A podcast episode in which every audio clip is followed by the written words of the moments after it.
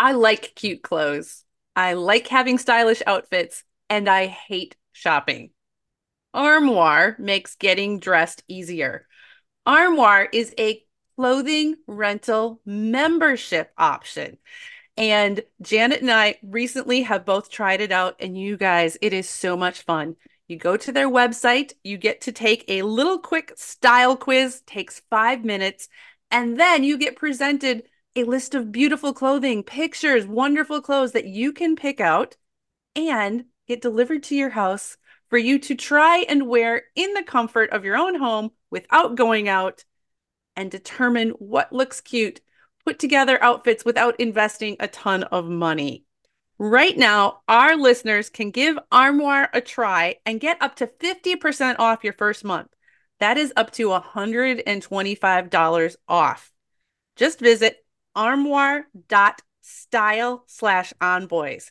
That's armoire.style, A R M O I R E dot style slash onboys to get 50% off your first month and never have to worry about what to wear again.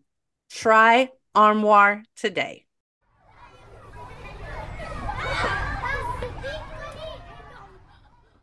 Welcome to On Boys, real talk about parenting, teaching, and reaching tomorrow's men.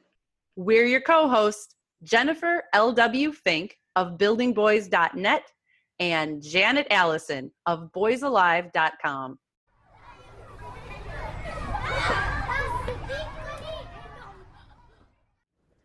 As you listen to this in real time, upcoming are two very important online live events that we don't want you to miss. So stay tuned and we'll tell you about both of them. Do you ever wonder what makes him tick? When you see his socks again on the floor, when once again he has forgot his schoolwork, who knows where? What is going on in his brain? Yeah, what makes him tick? All the time, all the heartache that you spend trying to figure him out. Jen and I have been spending over 40 years combined. Can oh you believe gosh. it? Yeah. Trying to figure out what makes him tick and helping you understand what makes him tick. And the good news is he has a roadmap. There's a code that you can use if you only know what it is. And it is so much easier when you understand what's going on with him and how to communicate with him. It all gets easier. And the good news is Jen and I are going to tell you in a upcoming webinar called Surprise. What makes him tick? There you go. Coming up on February 3rd at noon Pacific, 3 Eastern. Join us on Zoom for a live interactive session where we will give you the practical strategies that you can apply immediately and we'll answer your questions. We can troubleshoot your real life situations in real time. No more listening to us and thinking, yeah, but how does that apply to fill in your unique boy situation? We'll talk it through with you. Awesome. Together. We love these sessions go to onboyspodcast.com slash event. On dash boys dash podcast.com backslash event. And we'll see you there on february 3rd and here's an important message about a brave new world telesummit that's coming up hosted by our friend and colleague casey o'roarty of joyful courage Thank you, Janet and Jen, for letting me jump into the On Boys podcast space and share a bit about myself and an exciting new offer that I have for parents. My name is Casey. I have been a parent coach, a positive discipline trainer for the last 13 years, and the host of Joyful Courage, which is a conscious parenting and humaning podcast for the last six years. Plus, I am an imperfect mom to two teens, a boy and a girl, totally in the trenches of parenthood. The reason I'm showing up here today is to invite you to check out my latest mini summit, Parenting for a Brave New World. created for parents who are looking to be the designers and influencers of their lives. 2020 was craziness. 2021 has yet to be determined.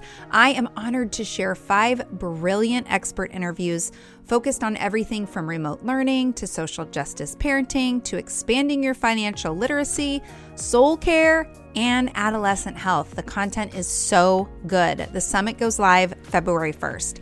To find out more and sign up, go to www.joyfulcourage.com slash BNW. Use the coupon code BOYS25 for 25% off the cost. And now on to this episode of On Boys. We haven't covered this topic yet in our over two and a half years of the On Boys podcast.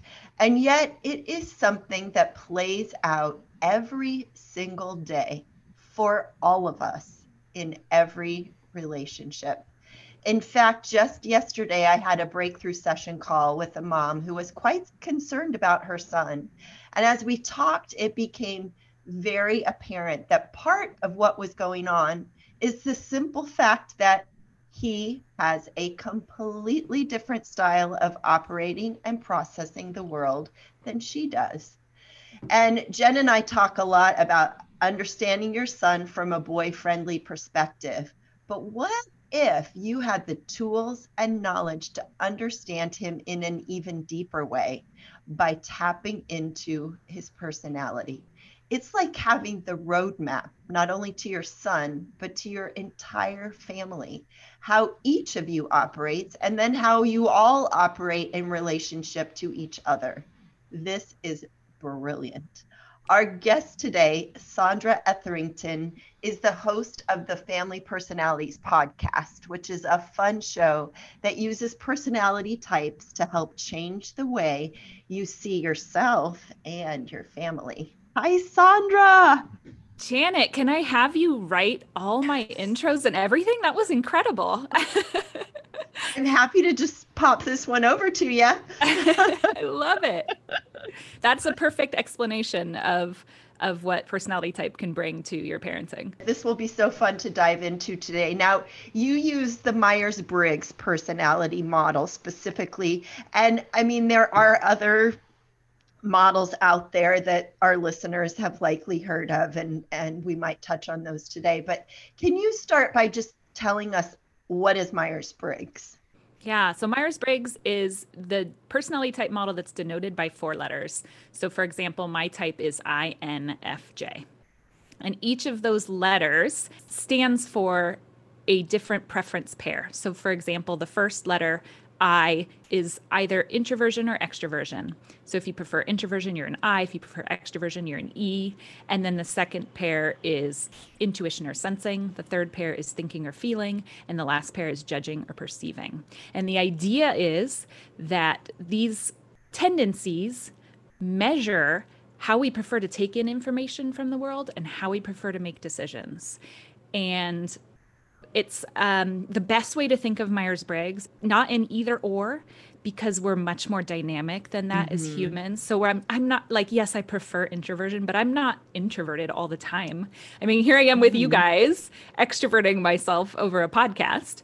Except I've, it's interesting to me because I know um, Janet and I both come up as introverts as well. So yeah, mm. we do this, but let's be honest, we're also each doing it from the comfort of our own home, via the internet, with our own coffee, and as an introvert, for me, this style of interacting is easier than going to a big party with a bunch of people. I don't know. Totally agree. And Jen, I have to remind you of our podcast conference back in the knew day. She was going to do this. And knew she was going to do this, Sandra. I just, you know, because this is the contrast and this is the this is the dynamicness of being human. You have certain situations for instance, a late night party at a podcast conference where there was good music and dancing. And Jen is all over that little Miss Introvert, right? She's out there dancing. And I'm going, oh man, there are so many people. I have been with people all day. I, I'm getting on the bus and going home. Have fun. Goodbye. And Bill- yet, I know in my life, I would not consider myself an introvert because I like people, but I don't like big groups of people. I don't like like big parties and that kind of thing. So Jen's the party. If you want to know the difference between us, Jen's the party girl. I'm the okay. one that I'll just go I back feel to the, the hotel need, room. I feel the need to underscore why that is a, a thing. Um, part of it is I live in a really small town where there is no music and dancing. None. it's not an option for me. So when I finally get out of my town in my house and I get to a place where it is, yeah, extra like, like I have to. And it is interesting to me. I feel like I have become less introverted over time. I've become more mm-hmm. comfortable being in some extrovert situations. Mm-hmm. And so when I did one of these personality tests online, it showed like I, I'm like 65% introverted. So there is a fair amount of me that has that extroversion part. And yes, Janet, you saw it. You saw it. And boy, did I have fun that night. Yeah, you did. anyway, but we digress. Back to Myers Briggs personality model, and I, I, but I think it underscores the fact that there's no, there's no like one answer. No, this is specifically your child or yourself, and that's what I, I would love to dive into with you. Of like, how do you, you know, there's these questions and this quote unquote test, but then how do you apply it and yeah. and mm-hmm. use it as it for a deeper understanding of yourself and your and your kids and your spouse perhaps yeah so the best way to look at those preference pairs instead of an either or is thinking of it as very close to the same thing as handedness. So we all have a preferred hand that we use, right? Like I'm right handed, I always write with my right hand. And I can use my left hand. I use it for various things throughout the day. But if I had to, like, say, write a letter to someone with my left hand, that's really awkward. It's frustrating, probably really sloppy. Although you honestly, look like you're a first grader, best yeah. case scenario, right? Yeah. Yeah. I was going to say, although my handwriting's pretty bad with my right hand too. But But in any case, it's it's more exhausting. It's frustrating. I can work on it though. Like say I broke mm. my right hand and mm-hmm. I had to mm-hmm. write with my left hand and do stuff with my left hand, I'd probably get better at it. But when I gained the use back of my right hand, I'd probably go straight back to it because it's just more comfortable. Yeah. Yeah. And that's a really good way to look at all the Myers Briggs preference pairs is that there's one that's more comfortable, more natural that we tend to lean toward. Mm-hmm. And so that's what we're looking for when you're trying to figure out your type or when you're trying to figure out your child's type is where is their most comfortable place of being and can I meet them there? Yes. Because that's they're going to be able to develop much more healthy if you can meet them at their most comfortable place. And the research shows that we develop better as humans if we spend a lot of time in our most comfortable place, not too much time. We don't want to spend all our time there. But if we can develop those most comfortable parts of ourselves first, then we can have space to develop the other side. And I think a lot of times what we do with our kids is we see something in them that's lopsided and we want them to work really hard on the other side and we kind of force that on them and it's not making space for that way that they operate more naturally. And if we can make space for that first then they can develop the other side. So that's the essence of how i use myers-briggs in families is that's... identifying those strong functions and helping us reach those first that's such a great reminder, Sandra, of just we are as parents, you know, we're always looking for where's the deficit? What what do they need more of? Let's, you know, make sure they have that thing. But if we can meet them in that place where they do feel confident and strong and comfortable, then they then they're more resourced and they can yes. then stretch. We're trying, yes. you know, we kind of go backwards. We're trying to get them to stretch before we've met them where they're comfortable. Yes, that's a perfect explanation of it. You, you could, if you think of the introversion extroversion example, when you have had, if you're an introvert, when you have had time to go inside and rest, then you're much better at coming out and extroverting mm-hmm. because you're well resourced was a really great way to put it. You know, that's something uh, with kids in particular. I think there's starting to be a shift, but here in American culture, for sure, in a lot of other countries, there has been a very strong societal preference for extroversion. And shy kids, and I was one of them, you know, mm-hmm. shy kids get a bad rap, and parents spend so much time worrying and trying to get this kid to come out of his shell. And what you're saying uh, is implying that it's okay. Let him be. Don't let him shut himself off from the world. Of course, that's not what we want. Right. And what's interesting is that it it is definitely extroversion is definitely pushed more and especially in US culture, maybe not so much in some other cultures, but um, in US culture, extroversion is rewarded. And we actually slightly, if you look at the statistics, slightly have a bent towards introversion. There's slightly more introverts in the world than extroverts. And I was actually looking hmm. through in preparing for this podcast, I wanted to look at the the breakdown of percentages for for men or boys. Ah, uh-huh. Mm-hmm. And there's actually more of a preference towards introversion in men than when you look at the statistics for women. So it's 57.8% of the global sample of men is in, uh, prefer introversion and 42.2% for extroversion. Oh, and wow. then so many of us women, as both moms and partners, come along and say, Tell me what you're feeling. Yeah. Yeah. yeah. Talk to me. Engage yeah. with me. Be with me. Yeah. And, and where I know as an introvert, part of being an introvert means that I need time alone to process and even figure out what I'm thinking mm-hmm. before I can talk to you. Mm-hmm. Mm-hmm.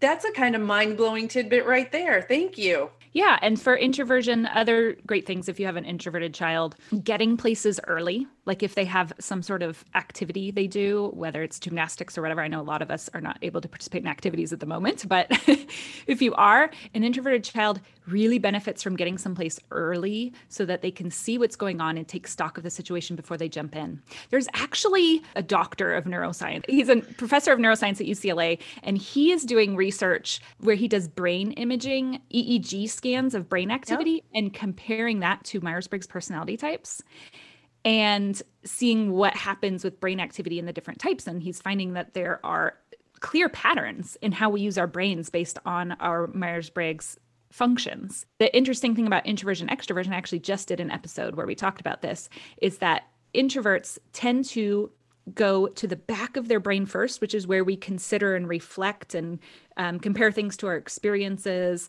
um, and you know analyze and before we come to the front of our brain which is the part that decides and acts whereas extroverts yep. when inputs come in it goes directly to that front part of their brain and so you can un- you can yeah so you can see why children and adults who prefer introversion just need more time to engage. So you get to an activity early, you give them wait time when you ask them a question so they have time to think about it before they can respond, all that sort of stuff. Well, and this is what we talk about as a typically male, you know, broad tendency, broad generalization, but the tendency for our boys, if we do give them that heads up of, hey, I want to talk to you about X after dinner so hmm. that gives them that opportunity to ponder and think about it rather than springing a question on them and expecting an answer right away which someone who is more extroverted might be able to quickly come up with that because it's a different part of their brain so mm-hmm. oh this is so fascinating yeah so and- how do we figure out what our boys are Mm. You know, introversion and extroversion, that might be for many sort of the easier one to see, not necessarily mm. apparent, but how do we figure out what our kids are? There's no easy way.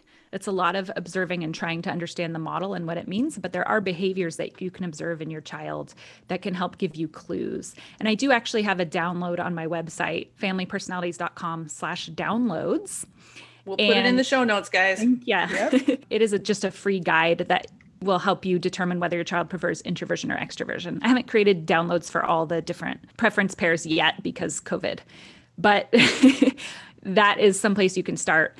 Um, the you can take online quizzes, and that's a really fun place to start. But I would really heavily advise against relying on your results from an online quiz. It's just too black and white and we are too nuanced as humans and the model is a lot more nuanced than people realize to be able mm-hmm. to get to an accurate result and in fact i use like the main myers-briggs company mbti assessment with my work that i do and i use it as only a very small piece of the input because in my experience it's only right about 50% of the time Interesting. Wow. When it's wrong, it usually at least gets two or three letters correct, but not all four. My 17 year old son uh, started counseling this summer. And at one of the first sessions, they suggested that he do uh, go to 16personalities.com, which is a free one and sort of based on Myers Briggs, and like, you know, figure out for himself to learn more about him. And when he got his results, he shared them with me. And extrovert was one of his things. And my first reaction was, this doesn't sound like my Adam. That was my mm-hmm. first reaction. My second thought was the reason why he is in counseling is because of anxiety. Mm-hmm.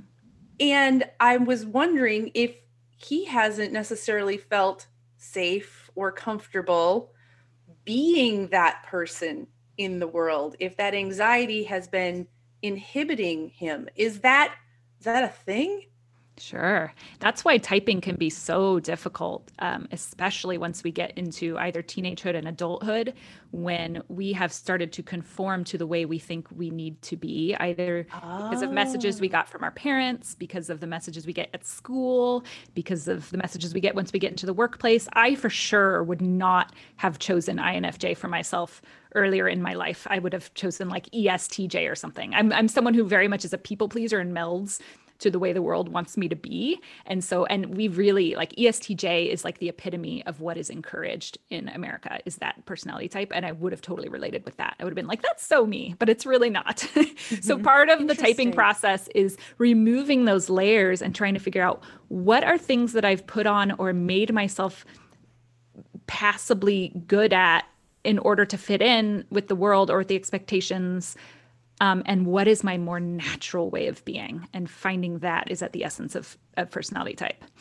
This episode is sponsored by ByHeart. Babies need to eat. And whether you breastfeed or bottle feed use formula combine all of the above you need options.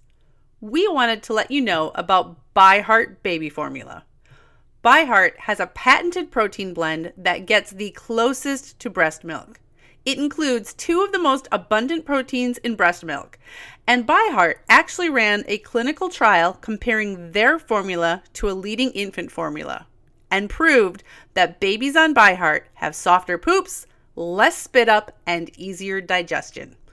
ByHeart is also the only US made infant formula to use organic, grass fed whole milk. So if you need baby formula for your baby, consider ByHeart.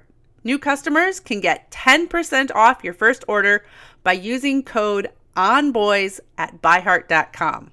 That's B Y H E A R T dot com slash podcast, and it is 10% off your first order. Byheart.com slash podcast. This is a limited time offer, and additional terms and conditions may apply. One of the most challenging things about being a woman at midlife is realizing how little people understand about perimenopause and menopause, Janet. I just had a conversation with my sister about that this weekend. She is 10 years younger than me. So I'm 51. She's 41. And she went to ask her healthcare provider, Hey, can you provide me some information? And she got information, but she was frustrated by how incomplete, it seems. How little we know, and how for way too many people, the answer seems to be, yep, that's the way it is. Deal with it. Mm-hmm. Deal with it. And not only are our mamas out there having to deal with perimenopause, likely at this age, but many of our moms are dealing with their sons entering or in puberty, which is kind of nature's irony, which is oof.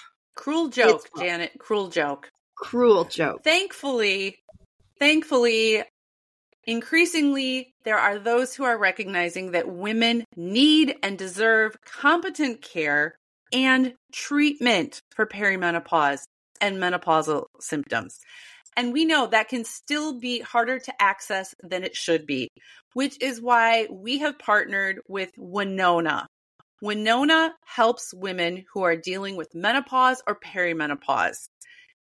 Winona is a collection of OBGYN health professionals who believe that your symptoms are important, real, and deserve to be taken seriously. It's Telehealth, you can access care from your home when it is convenient for you. Visit bywinona.com today to start your free visit. With free US shipping and the ability to pause or cancel at any time, your path to wellness has zero obligations. Use the code ONBOYS at bywinona.com for 25% off your first order. That's B-Y-W-I-N-O-N-A dot com slash onboys.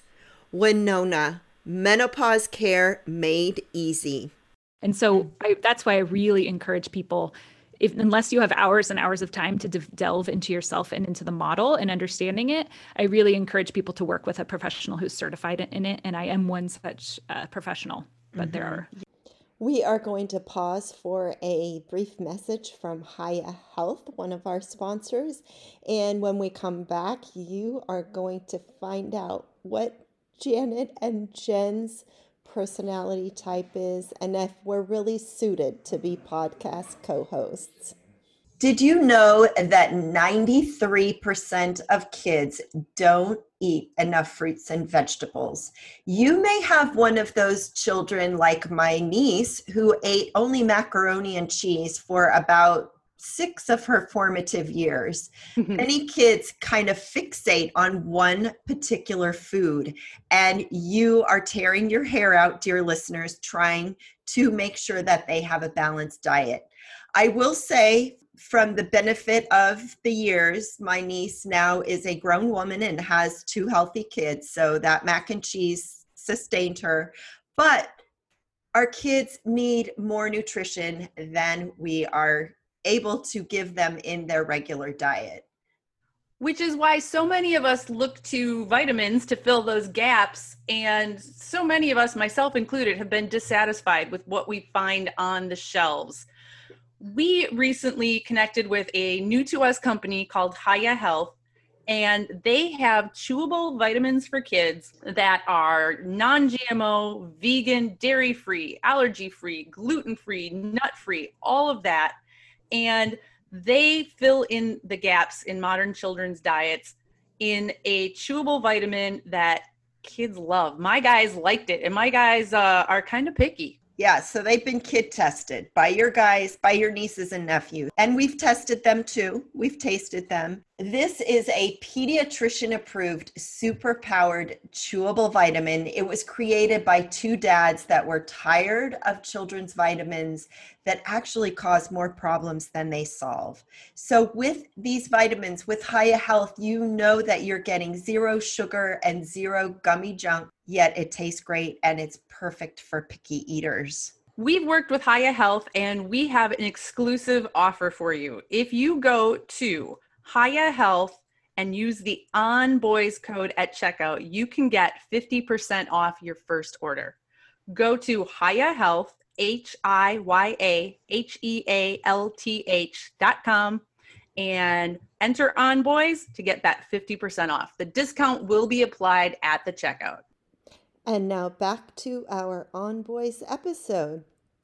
So Jen and I both did our personality. I I took the 16 personalities test before we talked and I'm ISFJ. I mean, that just makes my head spin because I have no idea what any of know, that means. but but it was like you, the title was Defender, and I thought, oh well, that's weird. But as I read, you know, there are things that are, oh yeah, that is me. Oh yeah, that's you're a not total me. defender. Come on. I mean, boy advocate. What do you think you're doing mm. out here in the world, Janet? I guess so. And I, yeah, I okay. Yes. Yes, I'll own that. But there was that moment of like that's not me. Mm-hmm.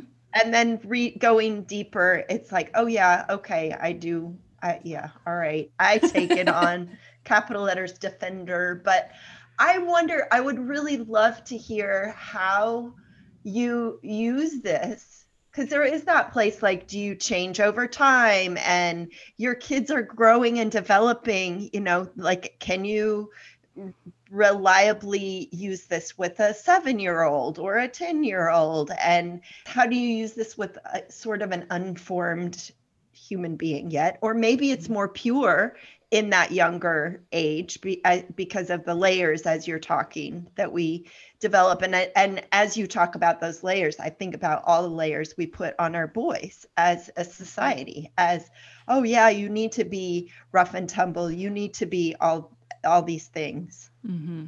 and i'm not sure there's a clear question in there but if you can answer one that'd be great. Yeah it can be murky waters typing kids. It is there is that definitely aspect you're onto something there where especially when they're really little like toddlers they are pure versions of themselves because they haven't picked up a different way to be yet.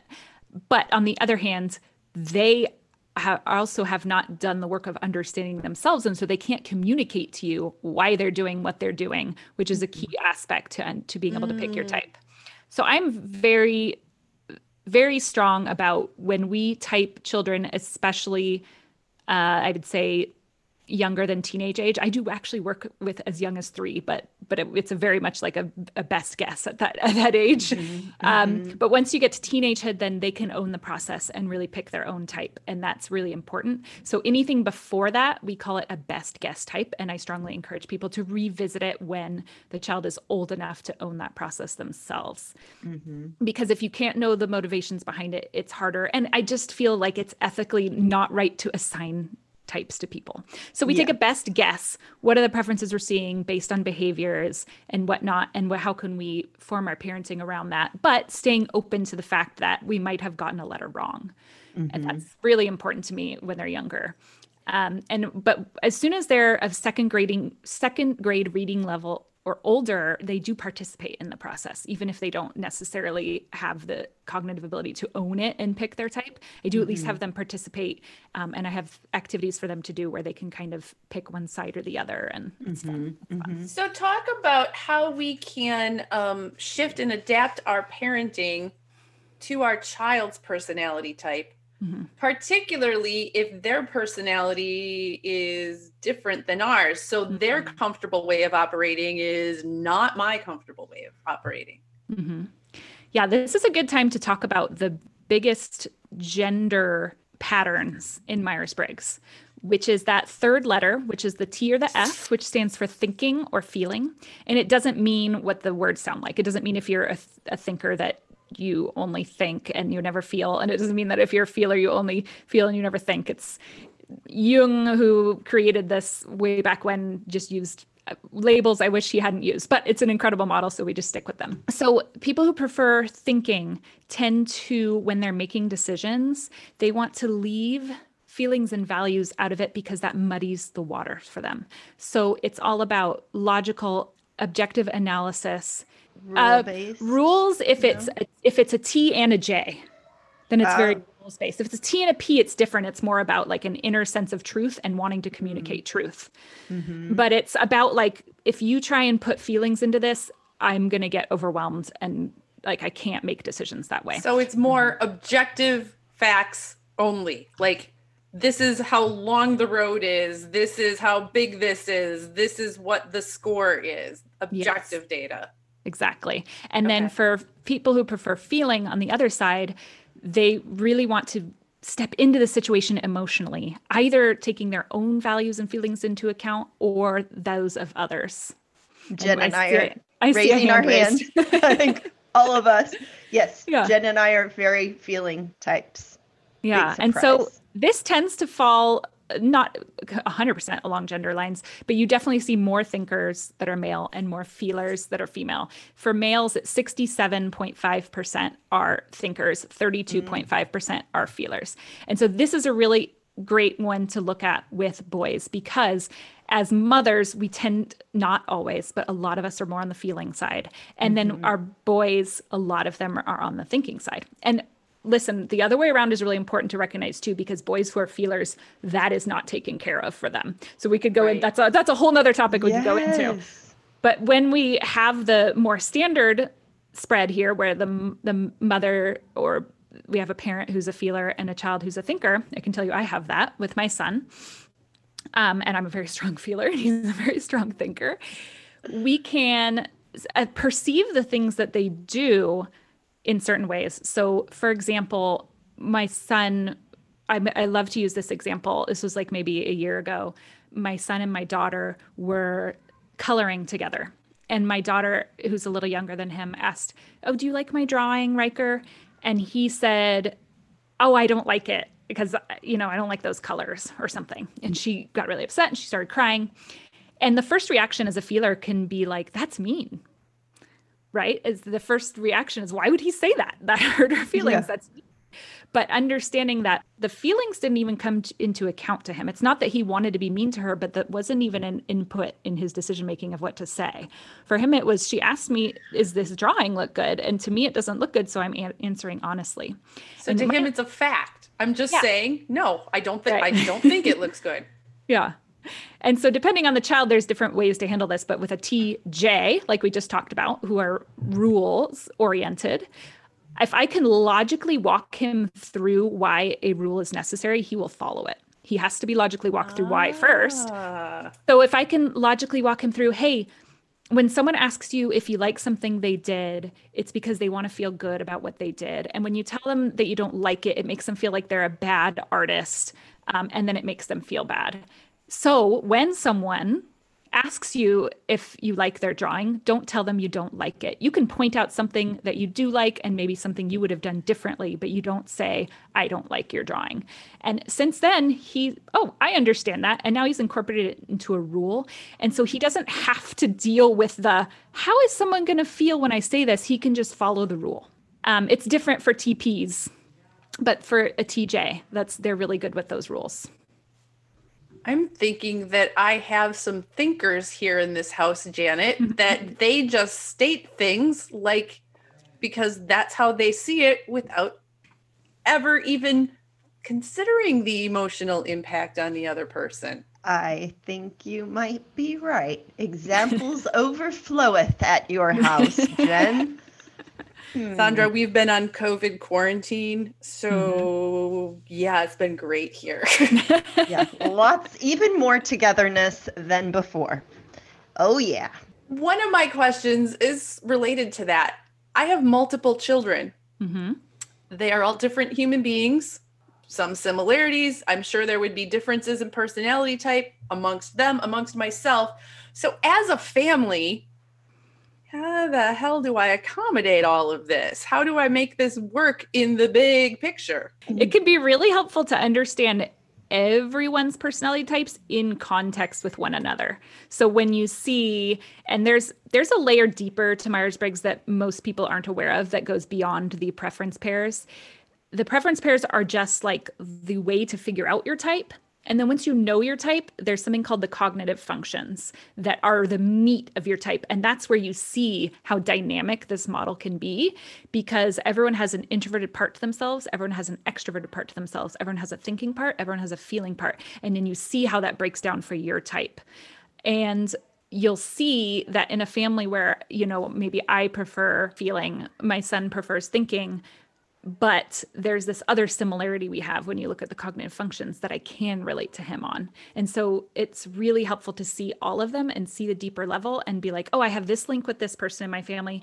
These two people have this link. And it can really help you relate to a part of them that maybe you didn't see before. That's really interesting because it's a, it's a very scientific way of pointing out that even somebody who you just have this is my um my intuitive part coming out where you have this intuitive sense that they are a really different human being than me mm-hmm. um, there are still places where you can connect mm-hmm. it's not they are this and i am this and you know never the two shall meet there are places of connection in there and as parents you know one of our big jobs is to find ways to connect with our children mm-hmm. as similar or different to us as they may be yeah and it can help us identify to where where we're stretching because as adults we have worked on our usually if we are developing healthy we've worked on those opposite sides of ourselves. We've worked on if we're right-handed we've worked on our left well I haven't worked on my left hand, but you know what I'm saying. In Myers Briggs context, we've probably worked on that other side and developed it. And so we can stretch for our children a little more than they can stretch for us. Ah. Mhm. But also recognizing when I'm doing this for my child, I'm stretching and that's going to exhaust me. And I need to make sure that I'm rested before I do that and I'm resting afterward. So that's one reason why parenting can be so exhausting. that is one reason. Yes. I mean, there, obviously, there's the very physical part too, especially if you have young kids. But, you know, I have teenagers now Mhm. and I can sleep. I can get away from them if I Mhm. need to. Like all of those things when they were little, it's not true. But sometimes they just drain me. Having to function outside of your preferred um, ways of operating is emotionally exhausting. Mhm. Yeah. And it's okay and necessary to take the time that you need to prepare for those encounters and to recover from those encounters. Mhm. Yes. And there are Yeah. certain types who have to stretch in different ways just by essence of their type and what parenting entails. Like, you know, an intuitive parent like yourself having to deal with all the practical details that come along with parenting, like the dinner plans and the keeping things tidy. That is a mess for us. It is exhausting. You guys can't see me, but my mouth dropped open and I'm like, oh my God, it's like she is reading my mind and she's in my house. The what to make for dinner every night thing is like the biggest struggle I have. And I know that's extremely mm-hmm. privileged, but like that and the whole house thing, I suck at it. I mm. suck at it so I'm with- bad. I am with you. So. Sandra, I'm I know that you work with families. You are a uh, a coach. I call myself a family type practitioner. I had to make up a title because there was no such thing. There you go. I you know, I love I love first of all people thinking outside the box and bringing your own personal interests and education to a into the world in a different way that no one Mhm. else is doing. So, you know, here you are, a family type practitioner. I would be very curious if you could walk us through a you know a family coming to you and what their issues are and how you maybe I want I want the feel good ending of the Mm. story. Can you Yeah. can you share a um a family that you've worked with anonymously, of course, but Yeah. just kind of walk us through the um the process. Yeah, so usually a family will reach out and we'll kind of set up a free intro consult, which anyone can go on my website and schedule one at any time. And then I work over Zoom. What we do is first we meet and we we go through the typing process for everyone in the family. I type the parents together at the same time if we if it's a two parent household, or sometimes we work um, if parents are separated or divorced. Sometimes the co parent will still want to participate. Um, and we I do them together because it's really it's crazy how many times someone doesn't perceive themselves the way their spouse does and that could be an aha moment like Yeah. oh yeah i guess i am kind of that way and Yeah. to, to see how our spouses see us is really interesting so we do the we do the adults together first and then we do the kids and sometimes the kids are involved if, if they're old enough or we just go based on behaviors um, that we notice in them so a family might and i also at the beginning of that process what are some of the issues that your family deals with right? And so a family might come in and maybe there's um, i've had families where there's a lot of perceived drama. So a kid who's very emotional has a lot of like breakdowns a lot of like running and hiding under the bed a lot of shutting out. And that's really challenging for the family, right? And then, so then we go through the typing process, we get everyone's types. And then in the final couple of sessions, I give you kind of a roadmap for your family. So I say, here are all your types. I hope you understand all the ah. types. Here how's they're, here's how they're similar. Here's how they're different.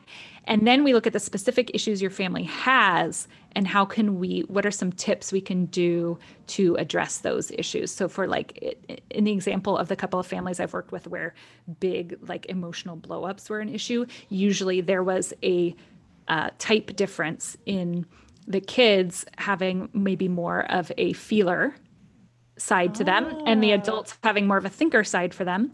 And it's just here's some tips on how to care for those emotions and before it gets into a big blow up.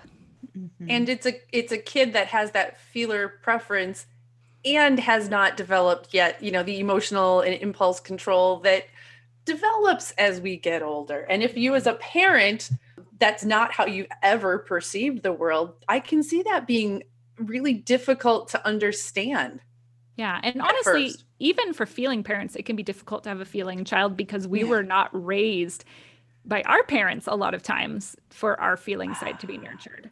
And so we may have may, may be in a thinking pattern, even though we're naturally feelers. So things that can help with a child who has a feeling preference is always when you're correcting them, a lot of eye contact, a lot of touching so that they understand that the the connection that you have is not going to be severed by this conflict.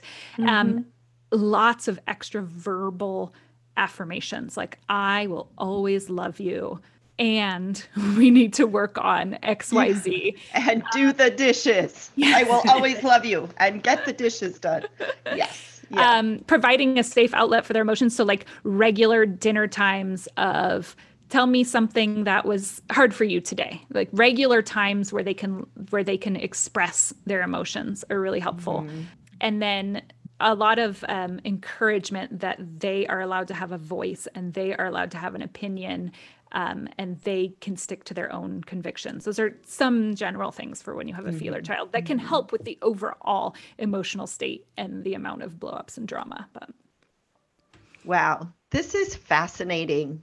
Just to to recognize, and I, I as a Waldorf teacher, I uh, um, worked with the four temperaments, which is, you know, a little. It's a, it's an old model from ancient Greece, but it's also very applicable to understanding yourself and those around you, and so it all blends together. The more we can understand each other and where they're coming from, their perspective, it's it's just going to deepen our connection and help our kids and our spouses feel seen and heard in in a deeper way and so you know this is all just the work of being human mm-hmm.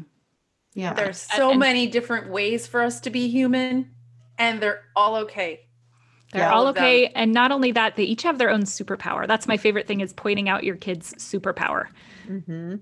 Ooh, boys especially love to hear about their superpower. yes. don't we all love Yes. superpowers yeah um, so tell our listeners where they can find you sandra Yeah, it's familypersonalities.com. If you can follow me on Instagram if you just want to dip your toe in and start seeing some personality type stuff in the family setting. Um, my handle is Family Personalities.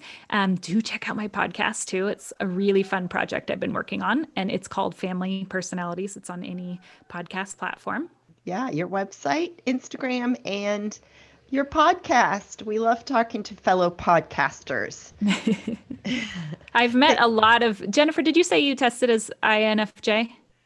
so it's interesting. I tested as INFJ years ago Mm. um, and have been remarkably consistent. And Mhm. then I recently, and it was the 16 personalities, which I know is an online test. That one said I'm INFP. Mm.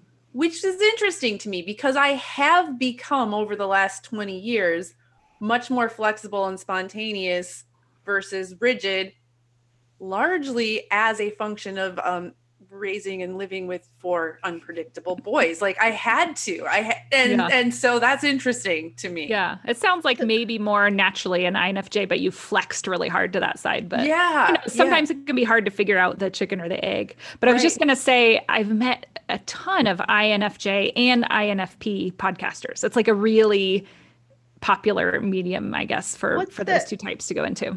INFJ is one of the more rare personality types in the world at large, isn't it? It is, but it's also one of the types that is most interested in Myers Briggs. So maybe that's why like, people who want me on their podcast tend to be into personality types. So. What's the S and the N? Because Jen and I have that differently. So S and N, N is intuition and S is sensing. And it's how you take in information from the world. So for uh, sensors, it's more about what's practical, what is um, the it's about looking at the details and the practical applications of things. And for intuitives it's more about the meanings and the theories and like connecting ideas together and looking at the big picture. Janet this is part of this why is... i asked you to do the podcast with me because you I, I knew it. You are better at like the details and getting the specific work yeah, done. And i'm off over here on like you know big picture ideas that's fascinating. So true. That's why we're such a good pair, you and me. Oh, I'm glad it turned yeah. out that way. me too. we can yeah, we can do another podcast after this. Sandra, thank you so much for joining us. And I just really encourage our listeners to listen to your podcast, find out more, because this is just a way of broadening and deepening all of your relationships with yourself and with each other and your yeah. families. Yeah. Thank you guys for what you do and thanks for having me on. It was a really, really fun conversation. So there you have it. Now you know the main difference between Jen and I. And while she is off thinking about lofty, big picture ideas, I will tell you that if you are listening to this in real time, don't forget about the On Boys webinar coming up. What makes him tick? Go to on-boys-podcast.com slash event and you'll find the registration page there and also our good friend Casey O'Roarty's event coming up. Use the boys25 coupon code there and also Hiya Health and use the On Boys coupon code to save on your first order. You can find all those links in the show notes at on-boys-podcast.com. That's it for today, and we look forward to being back with you again next week.